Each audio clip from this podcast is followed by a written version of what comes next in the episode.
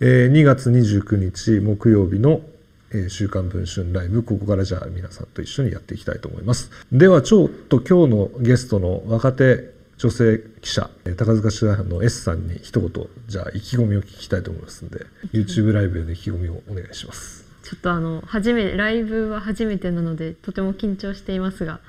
思ったことをちゃんと言葉にできて話せるように頑張ります。はいということなんで皆さん 視聴者の皆さんよろしくお願いします。えいろいろね優しく見守ってあげてください。まだ若手記者なんでね私への批判の声は受け止めますけれども若手の記者には優しくぜひよろしくお願いいたします。ということで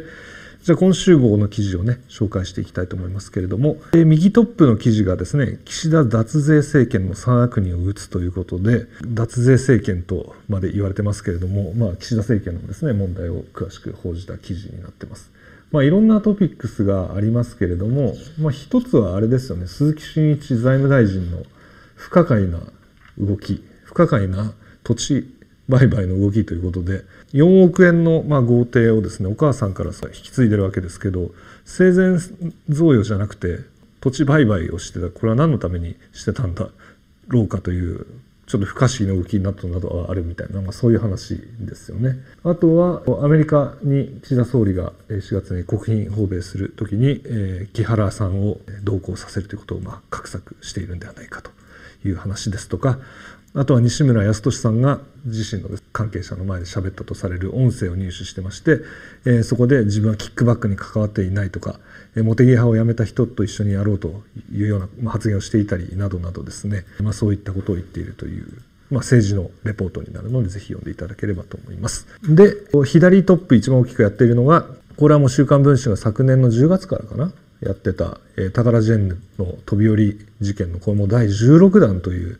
ことになってますけれども、え、宝塚空組トップが私は謝らないと言っているということで、え、2月27日の亡くなった有谷キーさんの遺族のですね代理人弁護士の記者会見で、え、宝塚が一部のパワハラを認めて謝罪をする意向なんだということを明らかにしたわけですが、え、上級生が謝るということはなかなかちょっと難しい実現しなさそうだというその内幕を報じた記事になってます。今回あれですか？S さんはこの記事ではどの取材を担当したんですか？私が担当したのはあの遺族代理人の、まあ、記者会見と、うん、住和夫会長阪急阪神ホールディングスの住和夫会長のお兄さんの源三さんへの取材を担当しました、うん、まあ、遺族側の記者会見はね結構報じられてますけどやっぱりその中でもこの有谷紀さんの妹さんのあの市川青さんでね、まだこれ雪組に所属されてる現役の所属の俳優さんですよね。ね。はい、この方の音声っていうか音声じゃないですね。あの声がつまり読み上げ代読したわけですよね。そうですね。まあ、結構これ現役のその所属してるタカラジェンヌの、まあ、しかも実名でですよね。言ってる内容としてはかなりちょっと衝撃的な内容ではありました、そうですね。これ聞いてどうですか？S さんはどう思われました？いややっぱりそう宝塚歌劇団っていうすごい、まあ、外部漏らしって、まあ、外の人にまあ内情を話すっていうのがすごい禁じられてる世界で、うん、まあ、実名であの告発するしかももちろん悪い話なので、うん、なんていうか劇団とかその親会社の阪急をまあ批判するすごく批判する内容なので、まあ、まさかこれが出てくるとはっていうのは、まあ、想像もしてませんでしたし、はい、まあ、これが出てきたことによって、まあ、どれだけその阪急側の対応がまずかったか、うん、で遺族がまあ悲しみと怒りに包まれているのかっていうのを感じることができたと思います。うん、そうですよね。これあの宝塚用語って結構いろいろいっぱいあると思うんですけど、はいはい、外部漏らしって今言ったじゃないですか、はい、外部漏らしって多分普通の人はあんま使わない言葉だと思うんですけどこれ宝塚の中の用語なんですよね。そうですね。どういうことを指す言葉なんですか？外部漏らしって。まあ宝塚の中で、まあ、劇団内とかで、まあ、学校もそうですかね、うん、で起こったことを外の人に話すこと。外っていうのはその親家族とかも含まれますし、まあ、共有することを外部漏らしっていう、それはいいことも悪いことも中で起きていること全部が対象になるわけですね外部漏らし。そうですねまあそうですね。あんまりいい話でみたいなこんなんか背景使われたのはあんまわからないですけどまあ多分基本的には、うん、全てのことってことですよね自身が経験した、はい、それがまあ普通にその宝塚の内部の人はその外部漏らしというその概念は普通に知った上で今回ねうちの取材に応じてる人はみんな匿名が大半じゃないですか、ね、やっぱり。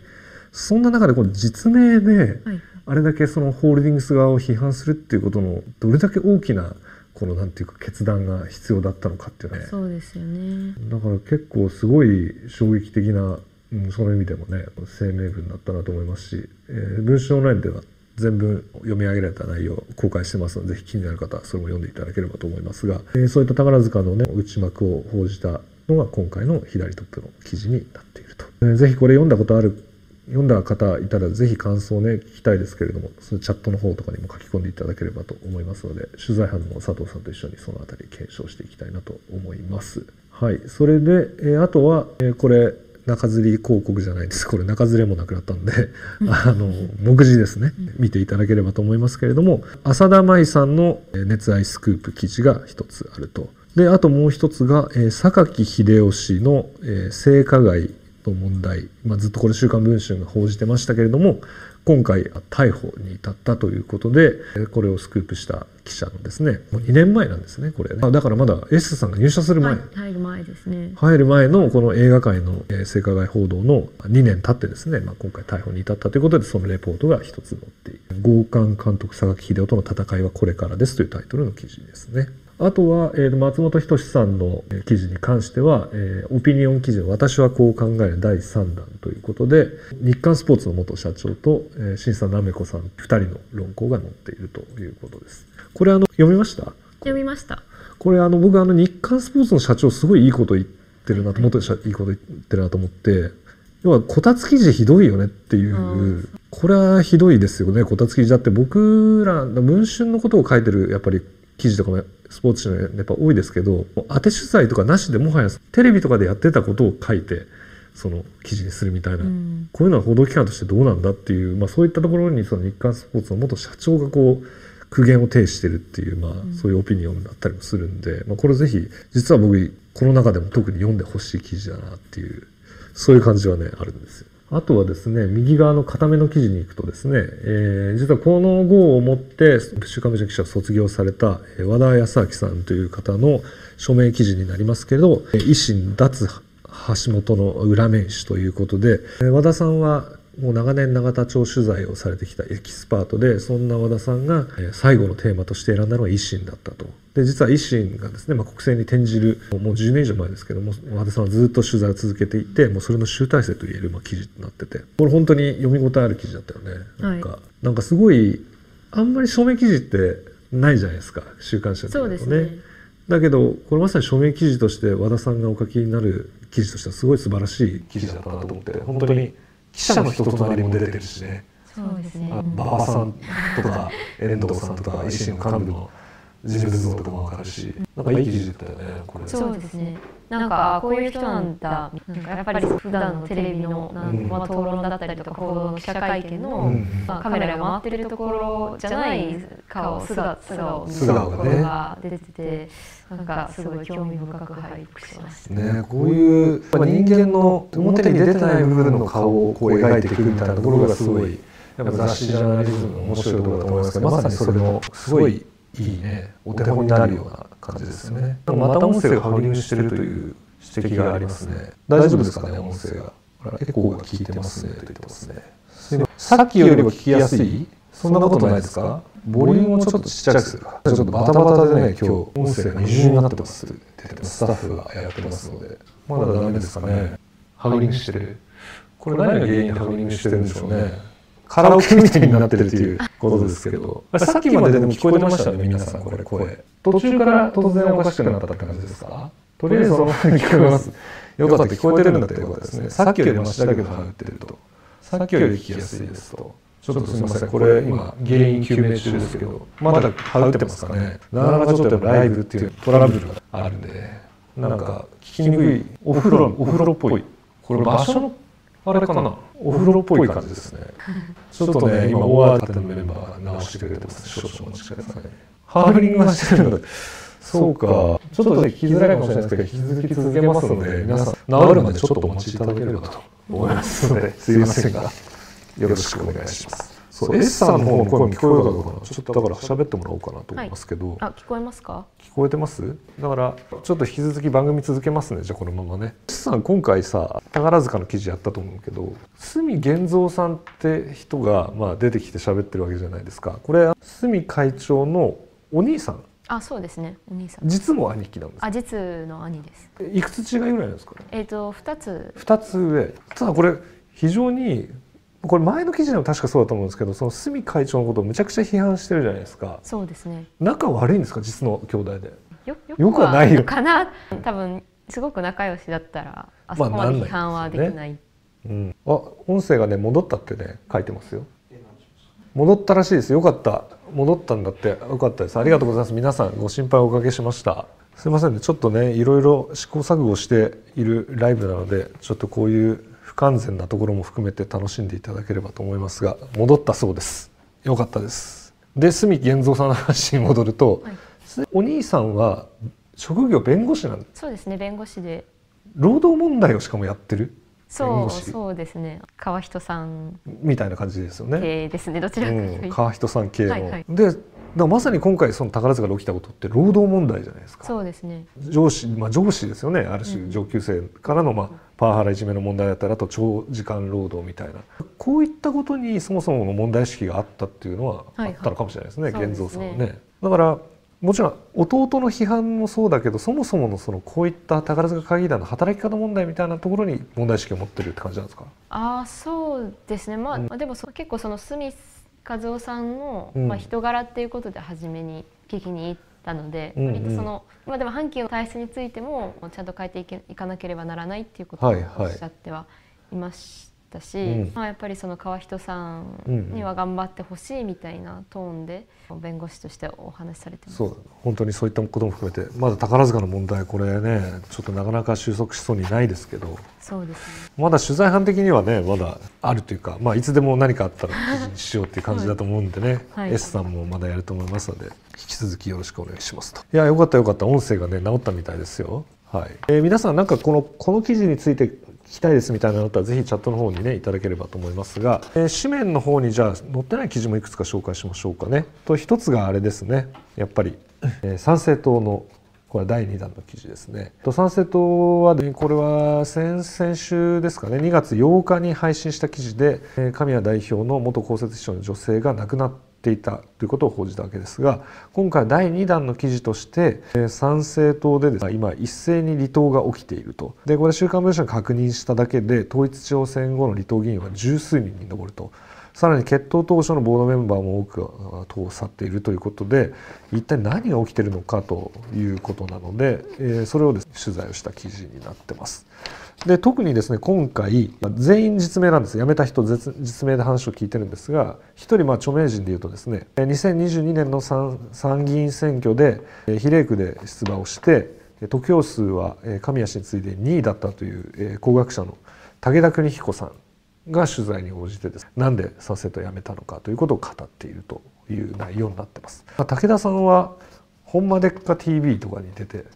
た人で、まあ、すごく有名な方ですし、まあ、参政党からね出馬されたってことも注目されましたが実は党を追われていると武田さんはです、ね、アドバイザーという立場で活動されていたそうなんですが昨年の11月に党から除籍処分を受けたと。でその前に何があったかというかと、え、武田氏はですね在籍時に党に対してある提言をしていたそうなんですね。でその一つが政党助成金についてだったと、え、武田氏の、え、言葉を借りるとですね政治資金規正法には民主的な団体にしか出さないと書いてあるんだと。しかし、まあ、神谷さん自ら独裁主義だなんて言っていたし、えー、現実的に全然賛成とは民主主義じゃなかったんですと。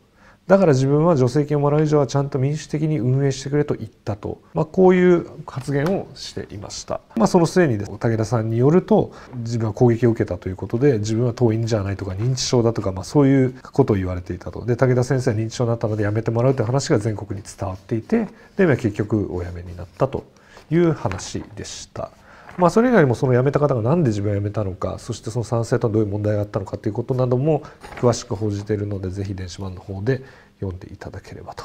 思っております。はい、あとはとあとこれですねこれも電子版のオリジナル記事でこちらの目次にはありませんけれども葉月ルーペの松村健三会長が自閉症自閉症児と健常児の根本教育で有名な東京都の武蔵野東学園の理事長に就任したというニュースですね。でこれ武蔵野東学園の問題についても「週刊文春電子版」これまでずっと報じていますけれども非常に全国でもかなり有数の珍しい教育をしている学校で、まあ、混合教育と先ほど言いましたけど自閉症のお子さんと普通のお子さん一緒にあのまあ教育するという、まあ、かなりね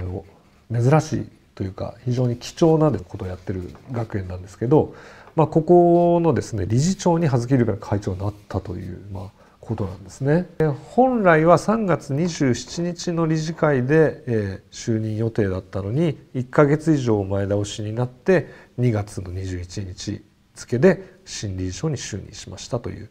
まあ、そういうことが分かったと。まあ、本当にあの松村会長がですねこの東学園理事長になる前は副理事長だったわけですけれどもその時の言動が本当に保護者とお子さん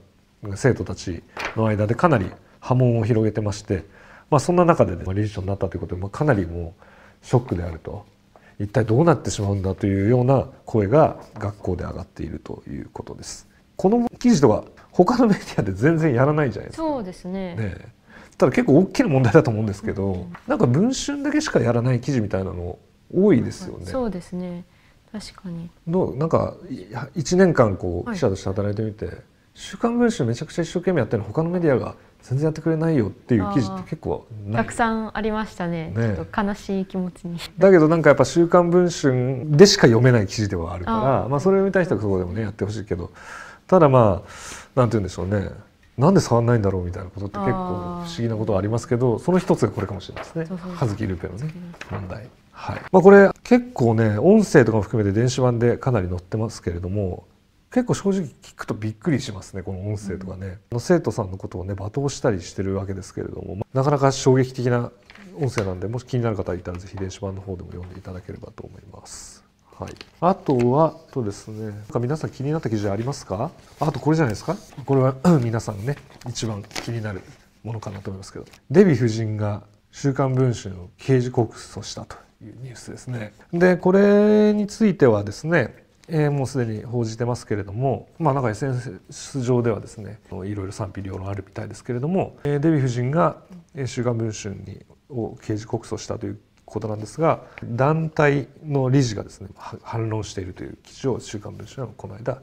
報じました、まあ、反論ですよね。1700万円を持ち逃げトラブルということなんですけど、まあ、証拠文書も公開したということで、まあ、こちら出てる通りですね。はい、じゃあそもそも何をしたのかということですよね。で持ち逃げトラブルの舞台になったのが一般社団法人アミチエというところでこの団体の目的は社交パーティーで集めた金銭を国連機関に寄付することであると。でこれモナコに本部を置いている慈善団体の日本支部として設立されたと。でデヴィ夫人は2022年9月から団体の代表理事を務めたんですが2023年5月に解任されているんですね。なんですがデヴィ夫人はですね昨年1月のウクライナの渡航費など600万円に及ぶ費用を独断で使ったと。で突如団体に事後請求したと、まあ、ウクライナに行ったのは結構あの報じられていたので、えー、大々的に今ご自身でもねアピールされてたわけですけれども、えー、その裏で実はその費用っていうのはこのアミチエの会員の会費からなるの経費でもまあこのなんていうかね使ってやってたんだと賄ってたということなんですよね。まあ、そういったことをもうその団体側への取材ももとにしっかり報じてるわけですけれどもデヴィ夫人はまあそれに対して今回こういうような手段を取ったということです。はい、で週刊文春としては取材班はですねこうトラブルが経緯が記された団体の内部文書も入手しているし団体理事にも取材を申し込んでいるとで理事らは上記の資金口座が返還されないことを困惑しているということで、えー、穏便に解決したかったが団体の健全化のために事実をお話しするという理由で取材にちゃんと応じているわけですね。でその当時の記事のその経緯を記していると、は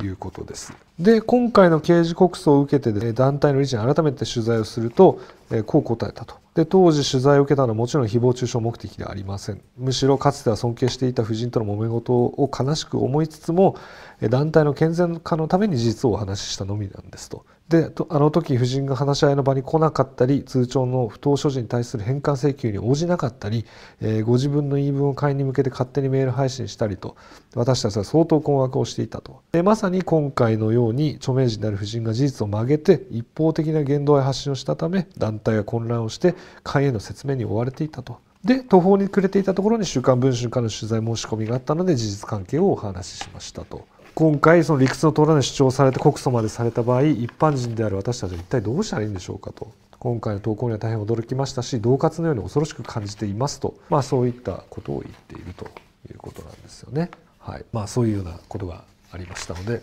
これも今回紹介させていただきたいと思いますと。はいえー、あと今週の記事としてはどうですかね？S さんはなんか今週記事自分の担当したもの以外でこれ面白かったってありました？さっきそのやっぱ維新のやつは、うん、やっぱり面白いな。和田さんの和田さんの、ね、和田さんの署名記事は。はいはい。あのねあんまりその政治家のその姿が、見えない、ね、見えない中で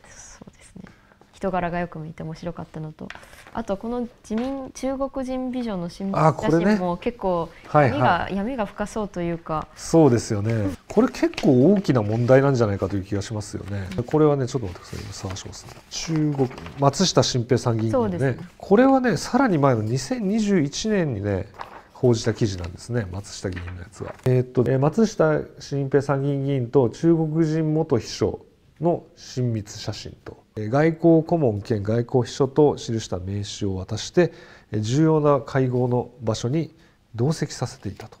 いうことに松下氏の秘書として重要な役割を担う傍ら中国警察の海外拠点との懸念が指摘される団体の幹部を務めて詐欺行為の手を染めていた疑いがあるということです。はい、音声はまたすいません。大変失礼しました、まあ、これはだから当時2021年時点で一回報じてる話ではあるんですが今回まあその書類送検されていたということなのでまだやったと、はいはい、S さんこの記事気になった？気になりましたね。気になった。どういったところで ここが面白いと思ったんですか、うん、どういうところか。なんかちょっと小説みたいだなみたいな,、なんか中国人美女に籠絡される、ね、なんか本当にこんなことあるのかなって そうですね。これから彼はこの松下さんはどうどうなるんですかね。ねでも、まあ、岸田政権ってさ経済安全保障にそもそも力を入れているのに、はいはい、この中国人の方をねこの現役の、まあ、国会議員が、ね、名刺を渡して自分のところで雇っていたというようなね。誰も何も言わなかったんですかね。いやそそう そうなんですよね。そうですね。でしかもその方はまあ今回ねさらにこの公安部がこれ不思議なのはその公安部が書類送検したっていうことなんですよね。はいはい、でこれなんで公安部なんだと。持続化給付金のつまり詐欺のものだったらね、公安じゃない公安部がやったっていうことはまあそういったねこともねあるいろいろなまあ背景があるんだなと思いますけれども中国警察の海外拠点との懸念が指摘される団体の幹部も務めていたということなんでまあねなかなか危ない疑惑ではあるなとそうですねいうことで、まあ、この記事もね今回の記事の一つ雑誌の一つのね目玉記事かなと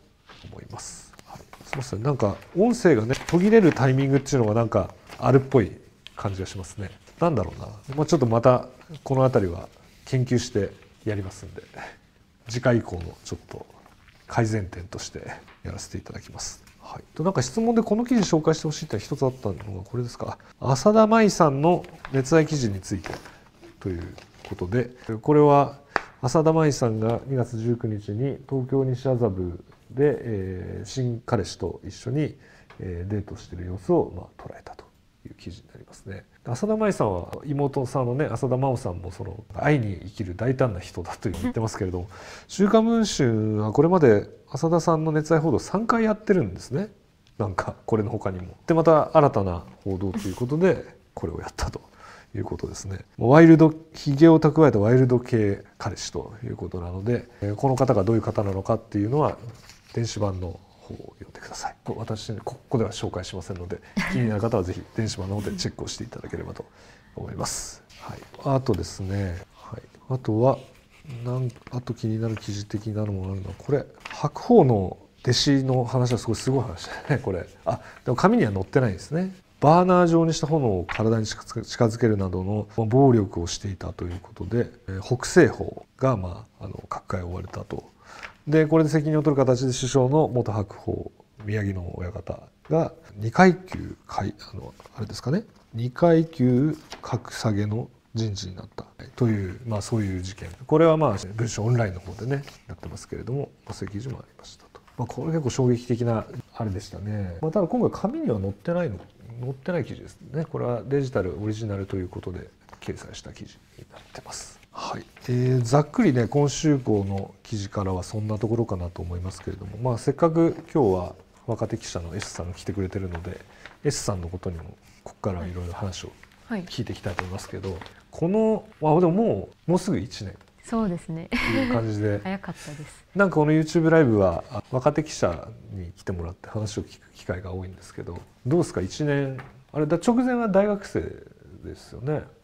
大学生。ちょっとフリーターみたいに1年ぐらいあの何もしていない空白の時間があったんで、はいはい、その前は大学生。大学生からまあ「週刊文春」もともと「週刊文春」やりたかった。あそう志望でした。そうなんですね。珍しくないんだよな今は。どうやら。えどうでした？一緒に。あの1年間このメンバーで仕事。あなんか。入ったギャップとか感想とかあります？まあでもあこういうふうに情報収集するんだみたいな感じでやっぱりまあ、今も驚くことたくさんありますけど、はいはい、やっぱ入って数ヶ月とかは本当にびっくりしましたしあなんかどういうふうにスクープ出てるのかなって、うん、その「週刊文春」がすごい出してきってるじゃないですか。あこういう裏側があったんだっていうのを、まあ、まず知って自分がそれを取り込んでいくっていうその 過程が結構楽しいし。そうですそういうよかったねなんかあですねはいこうかなりこう週刊文春の記者らしくなってきましたね。あ本当ですか？ありがとうございます。なんか一年前に入ってきた時はいい意味でもこう文春らしくない感じのね。あそうでした？感じがあったのが、えー、そそれはすごい強みであり、さらにこう文春に馴染んできたって感じで。非常にデスク陣からの信頼もね熱いです、えー、嬉しいです、S はこのチームに入れようみたいな感じでね。ありがたいです。文藝春秋新入社員の何割ぐらいが週刊部希望週刊誌希望なんですか？何割ぐらいですかね。で今見てるでも確かに最近増えてきた印象はありますよ。前が前までゼロだったけど そうなったみたいな感じですよね。そう。ななんだまあね前は、ね、ナンバーとかやっぱ人気ありましたよね。僕らの時代とかは。で週刊文春はむしろなんか配属されたらどうしようみたいな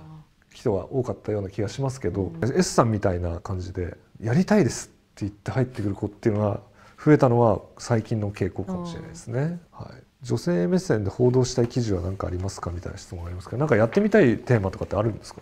やってみたいテーマ。関心があるテーマとかなんか結構普通に私なんかあんまり正直政治家の派閥の話は興味はないんですけどあとちょっとスポーツもちょっとわからないんですが 他は結構何でも何でもいける？というとちょっとあれですけど、まあ、でもやっぱ性加害とかそのあとちょっと事件で結構グロテスクって言ったらあれ、うん、殺人事件とかはなかなかやりがいがあなんかその人の半生を追う、はい、誰かの人生を走馬灯のように見ている感じがするので、うん、それはすごい、うん、面白いなって思います。事件取材ってなんか全く入る前って想像つかないじゃないですか。つかないですね。僕らの時とかって先輩が言ってて事件取材面白いだろうって言われてなんかロールプレイングゲームやろうって言われた記憶があって、えー、なんかこの自分でロールプレイングゲームをプレイしてるような気持ちになると新たな事実がどんどん出てきて取材してもらってると、えー、だから楽しいだろうって言われた記憶があってまあ確かにそうだなって半分ぐらいあの同意したんですけど、えー、でも大変じゃない？のピンポンをしてったりとか。あそうですね。なんかやっぱり目撃者を探したりとかね。ちょっと体力勝負だし、うん、なんか無限ちゃ無限ではあって朝早くから夜みたいな時もありますけど、やっぱり地方とかに行くと、まあ、その地域の美味しいものを食べれたりとか、うん、まあ、新しい場所に行けたっていうあれだったりとか、まあ、でもやっぱり事件に巻き込まれた人たちの人間関係とかがよく分かって、うん、なんかまさに小説みたいだなと思ったりとかしますね。ちなみに入って1年間で一番面白かった取材って何だったんですか？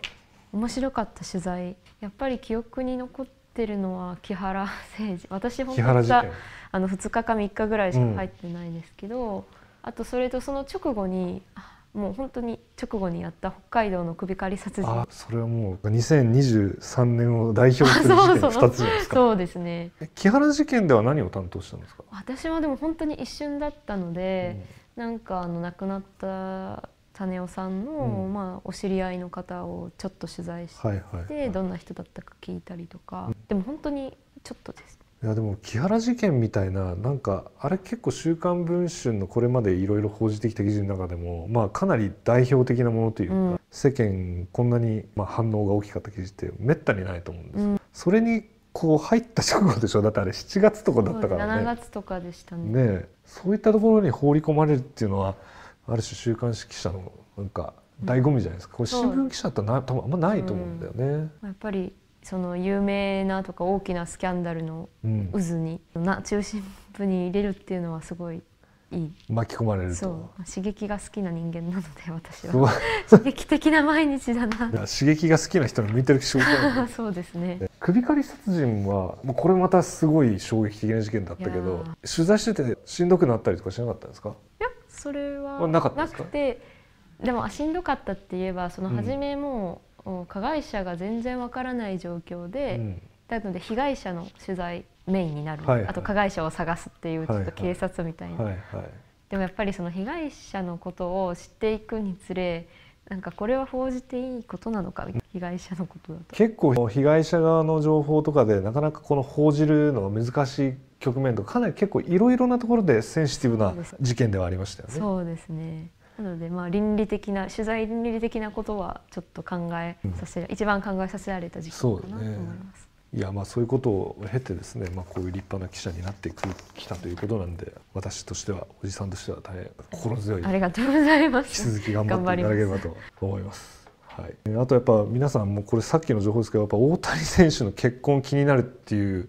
コメントやっぱ多いですね一番衝撃僕らもびっくりですよねいや羽生さんに続きね羽生さんに続きですよ。日本を代表するね,、まあねアスリートの結婚ということなんでね、まあ、まさに今ほやほやって感じで我々も今日会議ですけど会議が終わった時点ではまだ出てなかった情報ですからね。まあ、どうなるのかっていうことはねちょっと我々も、まあ、取材をするんだと思いますけどね引き続き。まあ誰かが取材するでしょうこれは。そうですね。ね、ちょっとわかんないですけど今はい現時点では。はい、はいという感じで。え今日は、ね、早速やってきましたがもう18時半ということなんでちょっとかなり短いんですけどそろそろにしますか？ね。すみません。ちょっと今日はいろいろと音声トラブルなどなどですねあって大変皆さんにお聞き苦しいところを、ね、お見せしてしまいましたけれどもちょっとこれを糧にですね今後の配信気をつけていきたいなと思いますのでえまた来週以降も聞いていただければと思っております。はい、いくつかそうだコメントをねあんまり今回紹介ちょっと短くてできなかったですけど若手にはどれぐらい裁量権があるんでしょうかっていうね、まあ、質問があるんでそれだけ答えて終わりにしますか？ありますか裁量権？いやすごいありますよ。ちょっとありすぎて。ありすぎて困っちゃう。なんかこんなにしやほとんど何もしたことがない若手うん。のこのコメント取ってきた取材の原原稿というかまあデータうん、とかをそんなにす信用して大丈夫なのかこっちがちょっと自分で取ってきたやつなんでしょいうやけどとそうそうですけど、あでもありがそうやって信頼いただいて、とてもありがたいなと思って、まあ、緊張感はやっぱりありますね。よく言うのはやっぱばいきなり入ったばっかりなのに一軍の試合の打席に立てって言われるみたいなそうですね。感じだよね。いやでもそういうふうにやってやっぱどんどん一流の記者になっていくということなんではい、こちらにいる S さんもまた次このライブのゲストで出てくる時はさらに一回り成長したいい記者になってると思いますので、ね、皆さんまた楽しみに待っていていただければと思います。はいということですみません今日はちょっと短い放送になってしまいますがこの辺りで終わりたいと思います。えー週刊文春電子版の購読ぜひ皆さんよろしくお願いします。あとはチャンネル登録していただいてない方もぜひこの YouTube チャンネルの方もねチャンネル登録をお願いできればと思います。えー毎週木曜できる限り配信をしていきたいと思ってますので来週以降も楽しみにしていただければと思います。